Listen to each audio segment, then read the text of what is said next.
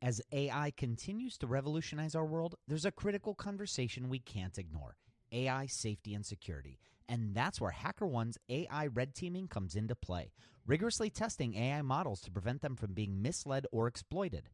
HackerOne employs over 2 million ethical hackers, and 750 of them specialize in prompt hacking and other AI security and testing. So HackerOne isn't just theorizing, they're actively safeguarding AI's future. Just recently, a team unearthed over 100 vulnerabilities in just two weeks. So, whether you're at the helm of a startup or steering product innovation at a large company, it's time to prioritize AI security. Visit hackerone.com slash AI for more. Again, hackerone.com slash AI.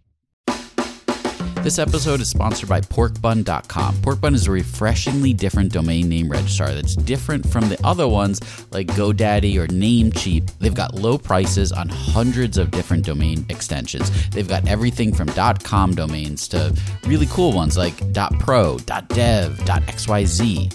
Every domain name at Porkbun comes with tons of freebies too, like SSL certificate, WHOIS privacy, DNS, URL forwarding, and hosting trials. Because why pay for things that should be free, right? All these incredible features and tools are backed by incredible support, 365 days a year, and more five star reviews on Trustpilot from real customers than anyone else. Look, you can get a dollar off your next domain name from Porkbun and see why they're the best domain name registrar around by using our code. Just go to porkbun.com forward slash rocketshipfm24. That's porkbun, P O R K B U N dot com forward slash rocketshipfm24. You'll save a dollar on your next domain. This episode is brought to you by Gigantic. At Gigantic, you can level up your product skills through live small group cohort based trainings. We're incredibly excited to welcome you to our next cohort of our product strategy training kicking off in January of 2024. This course will take you through the frameworks that product leaders use at companies like eBay, DoorDash, Groupon, Rent the Runway in order to scale their teams. It's taught by Ben Foster, a friend of this podcast, who is the former chief product officer at Whoop. So come join us, go to gigantic.is. That's gigantic.is and save your seat for our January cohort. Your potential is gigantic, and we're here to help you reach it. Go to gigantic.is to reserve your seat today. The UN failed to accomplish much of anything. National governments failed to accomplish much of anything. The private sector failed to accomplish much of anything. The scientific community failed to accomplish much of anything. Environmental activists failed to accomplish much of anything. Those failures mean business as usual continues. Business as usual means condemning future generations to hell. Michael, are you, are you there? Humanity was burning fossil fuel and releasing greenhouse gas like a hormone addled teenager. Sacca, dude, are you, you all right? What's going on, man? Oh, sorry, man. I, I was just catching up on some uh, some reading here. Yeah, I'll say. We're supposed to be recording right now. yes, I, I was actually reading up on today's episode. Don't tell me you're bringing up some sort of international conspiracy theory or something like that for this episode. What, you think climate change is actually real? Are you serious right now or not? I can't even tell. No, no, I'm joking. All right, today we're going to dive into a different kind of product. One that you can't merge a hot fix into production to clean up your mistakes on. Okay, so we must be going old school on this one. That's right. That's right. Today we're going to be talking about Veil, the high tech thriller climate change novel from our friend of the pod, Eliot Peper. Welcome to Rocketship.fm. Rocketship FM is produced in partnership with Product Collective. We are your hosts, Michael Sacca. And I'm Mike Belsito. So Eliot's been on the show many times. In fact, there was an experimental episode you did with him where you recorded interviews with him over the course of several months leading up to one of his book launches. Yeah, no, I, I remember that. That was kind of the precursor to some of these seasons that we've done where we followed, you know, product people and entrepreneurs for several months and then told their story. Um, there's actually a time when I, I published a, an op-ed in tech.co from the persona of Mara, one of the leading characters in his Uncommon Stock book series. First of all, I never knew that, and now I have to go back and look at that because yeah, those are that's actually one of my favorite uh, book series that's out there, and I Eliot is awesome. So yeah, we're getting off track here. I know that, but. Um, Eliot just released his ninth book, Veil, and it's a novel about climate change, but with a tech thriller twist, as Eliot does so well. Here's Eliot from a recent Goodreads book tour video. Veil is a science fiction thriller about a near future in which journalists, hackers, spies, billionaires, and diplomats vie over the direction of Earth's climate in the 21st century. It grapples with the power and consequences of, of technology, life in the Anthropocene, and what it's what it means to find a sense of agency in a world that's spinning out of control. It's a heavily researched near future science fiction thriller, and this is really Eliot's specialty. And today, I wanted to learn more about his process in identifying and bringing a story like this to life. Eliot comes from a technology background, and he takes a lot of his process and thinking from that world, which has a really nice overlap between the way that we think about a lot of the product work that we do every day. So let's start at the beginning. So it's actually quite rare that I can point to a specific moment in time when a novel got started, right? Often when I've written novels, uh, it, it, might be, you know, um, a late night wine soaked conversation with a friend that somehow sticks in my head for weeks afterwards. It might be an idea for a character or an idea for a particular scene or just a question that that I that is like difficult to answer that I find compelling, and sort of the novel will grow out from that. However, Veil is one of those exceptions, um, and it's funny that we're recording this on a podcast because a podcast is what inspired Veil. Um, I was listening to um, the uh, journalist and historian Charles C. Mann uh, being interviewed by Tyler Cowen on the Ty- Conversations with Tyler podcast. And he was describing how scientists are uh, researching and have been for a number of years now geoengineering, which is uh, can mean many things, but basically it is uh, the attempt to modify the Earth's climate intentionally. So if you imagine that like anthropomor- uh, anthropogenic climate change, like you know us pumping fossil fuels uh, and, and pumping CO2 into the atmosphere. That's like an unintentional way of engineering the climate, right? We're changing the climate, but we're not doing it because we wanted to or because we originally knew we were. We were doing it because we wanted to drive cars around. Um, there are uh, now scientists who are trying to think about well, if climate change you know it's getting worse and worse right um, the impact on on people's lives and on ecosystems so um, are there ways that we could intentionally try to mitigate the worst impacts of climate change? And um, while there are a bunch of ways of doing this, you can seed the oceans with bacteria, you can d- do a ton of crazy wild stuff. Um, there is one method that is by far the most uh, talked about because it's it has the most data behind it. And basically, um, what you do is you fly planes into the stratosphere, so really high up, and you dump uh, dust into the stratosphere. And, like literally, that's what you do. And what that dust does is because it's really high up, it actually makes the atmosphere slightly shinier. So a, li- a tiny percentage more sunlight gets reflected back into space, and less of it gets down into Earth. And so it directly reduces the Earth's temperature. Um, and uh, and so people are seriously considering this for uh, you know a way to buy more time to switch our energy system off of fossil fuels and sort of reduce some of the worst impacts of increasing global temperature. Obviously, enormously complicated and problematic, right? Like who gets to decide whether we do it or not? Who you know like. Uh, like how like how do we measure the effects all of those kinds of things but the kicker for this is that um, it would really only cost about $2 billion a year to do this.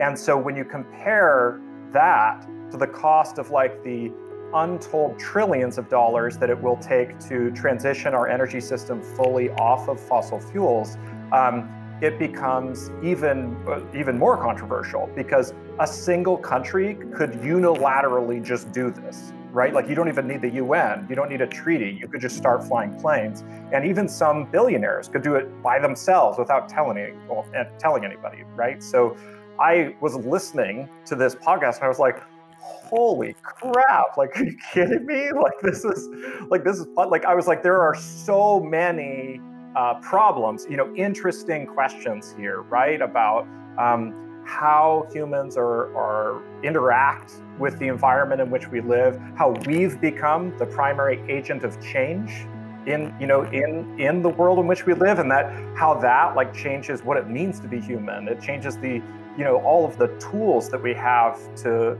to sort of leverage up and down our effect on our the planet and each other. There are just so many different implications here that i was like this has to be a novel. I have to write a novel about this. And so that was that was the seed for Veil. So here we have the seed of an idea, but this is still just the start. And like any good product person, you don't just get into building the solution, you research first. So Eliot began learning everything he could about climate change, starting with a book by Charles C. Mann. The first step is that I start ex- exploring, and so that that involves a bunch of different things. So that could be uh, like one thing I did after that podcast is I got Charles's book, which wasn't directly related to this.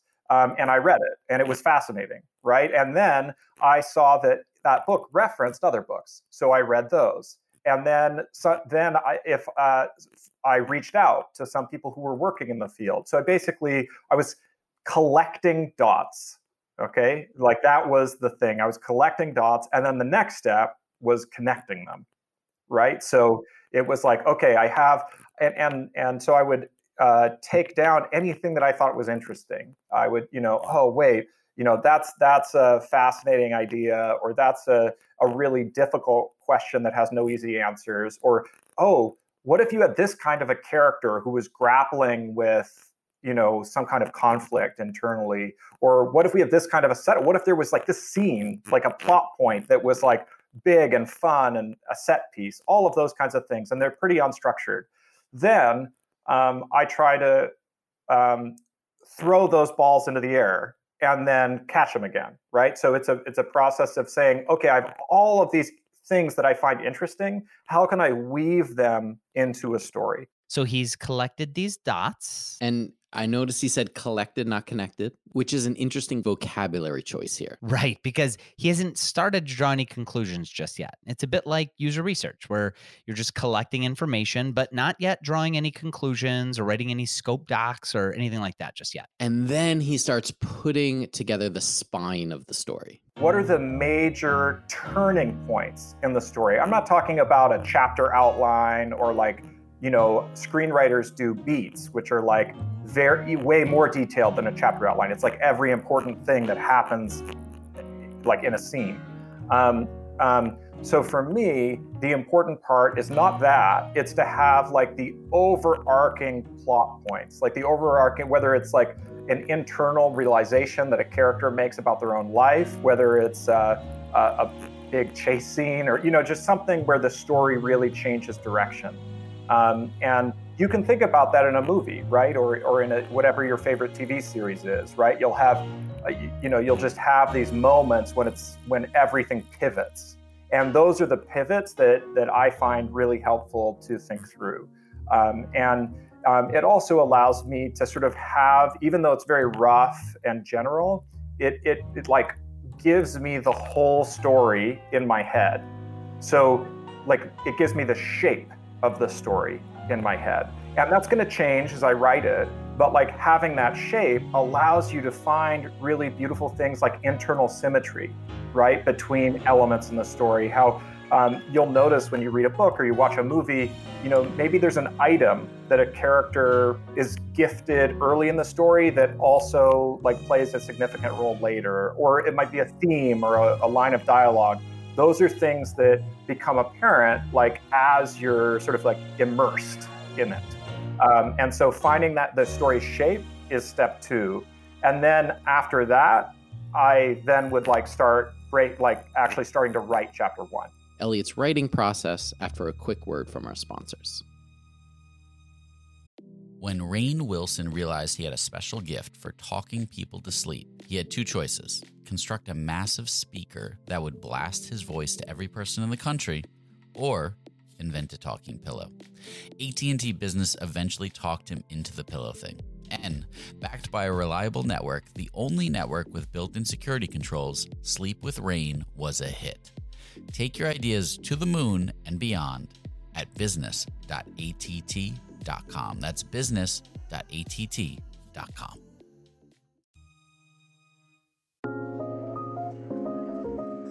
So, before the break, we were discussing Eliot Peper's research process as he approaches a new book. And now it's time for him to start putting words down on paper. Eliot is big on the philosophy of making at least a little progress each day. Something I, I, think that we can all relate to when working on a big project or a side project, something that we, we just need to get done. He tries to keep a fairly set schedule and force himself to sit down every day and write. I'll tell you my ideal day and then I'll tell you the reality, and then I'll tell you the takeaway. So, my ideal day, and this is specific to when I am writing a rough draft, which is sort of when that's when the most sort of like maker time focused work needs to happen, right? So, so my ideal day when I am writing a rough draft is I wake up, I have breakfast, I don't check my phone, so I'm like not on the internet. Um, so I, I have breakfast, I take the dog out, I get back home and I go straight into the rough draft and write for like three or four hours. And I can't really do more than that. My brain melts. So then, um, then I stop writing and I go on a run.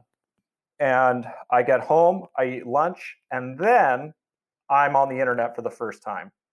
Right. So then I check my e- email, I go on Twitter, I do whatever. And basically, for the rest of the afternoon, I'm like doing all of that stuff, like basically communication, which is what most most uh, many people's work essentially amounts to, right? Is like different formats of communication. So basically, like the morning is for writing um, and focused work, and in that morning, it's to- like I am totally okay if I don't produce. Like if I just sit there and do nothing, fine, right? But like I can't do other things. I can't like I'm not checking, you know, like so I can do nothing, and that's okay. Um, and like what you really quickly find is that doing nothing sucks so much. Like I mean, it's basically like like I like meditation, but I don't like it that much, right? Like like for hours every day. And so like it's so like like doing like doing nothing at all is actually an amazing creative tool because you're like hell I, will do this instead of nothing um, and then uh, yeah and so then in the afternoon i'm doing all of that like uh, interconnected work so emailing people doing interviews like this right typically that would be if i'm working on a rough draft that would be in the uh, like in the afternoon um, and then in the evening i'd you know be hanging out with friends and family and uh, and then reading as well so I'd say that's my ideal day. And sometimes this actually happens, but my much more realistic day is that that doesn't happen for some reason. There's a call that I absolutely can't not take that's at 9 a.m. or whatever. And so in that case, basically what I try to do is carve out two to four hours somewhere in the day where I can make that the I'm not on the internet. I am fully immersed. Okay, that sounds a lot more like my days most of the time. Absolutely. These days when you you know you throw out the to-do list and you just do the best you can. Yeah, but when he was writing Veil, his process was actually a lot different. When I was writing Veil last summer, uh, I was finishing the rough draft. Uh, my wife and I were walking the Camino de Santiago, which is a uh, 800 mile pilgrimage route through uh, along the, the, mountainous coast of northern Spain. And so we were backpacking. I had a uh, 40 liter backpack. That was it. And we were hiking every day, all day through mountains. And you'd arrive exhausted at a tiny little rural town. And they'd have like a converted gymnasium or something, or some like weird guest house that was volunteer run where you could basically sleep on a bunk bed, right? And then like you'd get up the next day and do it. So we did this took it was five weeks of doing it every single day.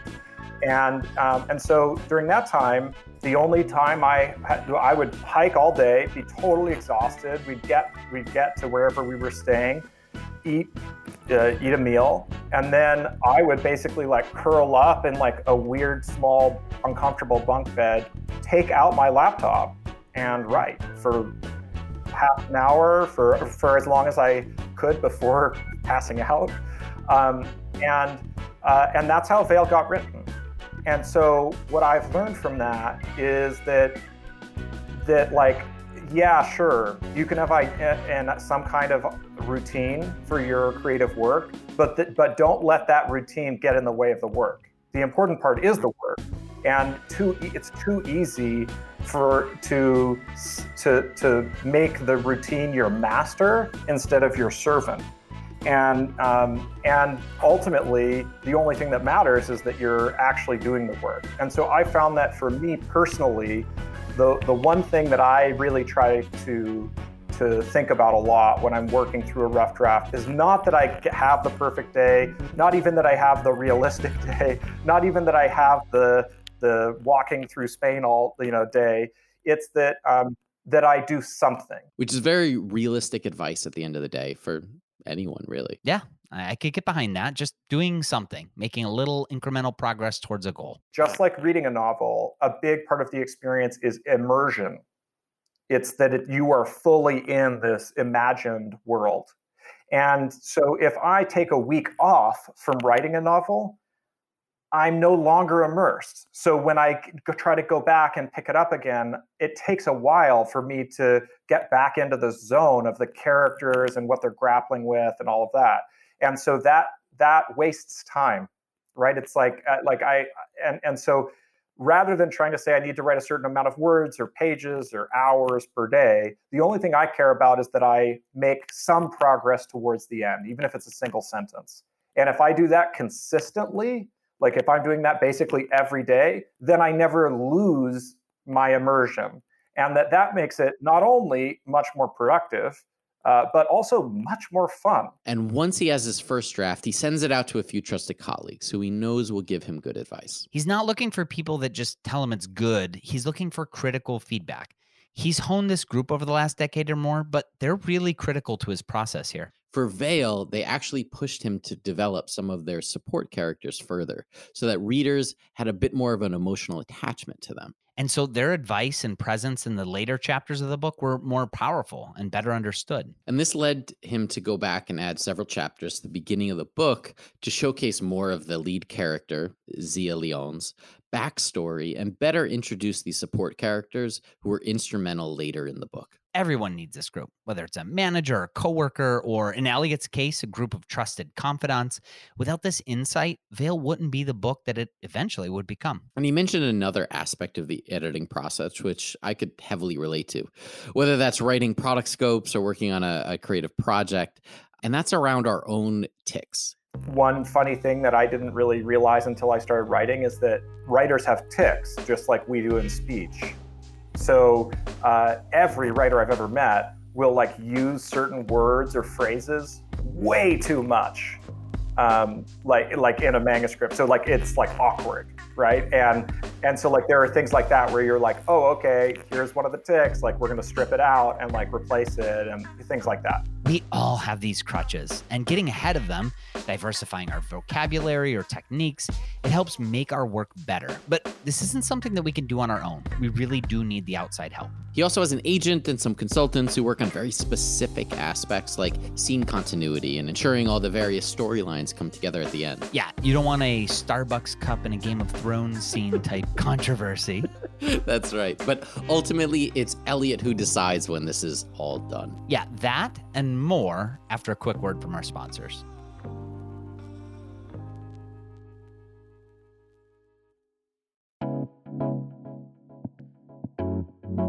So before the break, we heard about Eliot's writing process, but how does he know when he's done? It's an age old question, but for an author releasing a physical book, it's essential. I actually decided very early on um, that I, cho- I chose to believe that, um, that I think that writing is a craft and that you can only get better at a craft through practicing that craft with intention.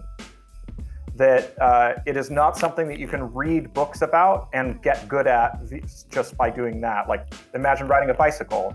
You can't read a book about riding a bicycle and then know how to ride one. You actually have to try and fall and get back up, right?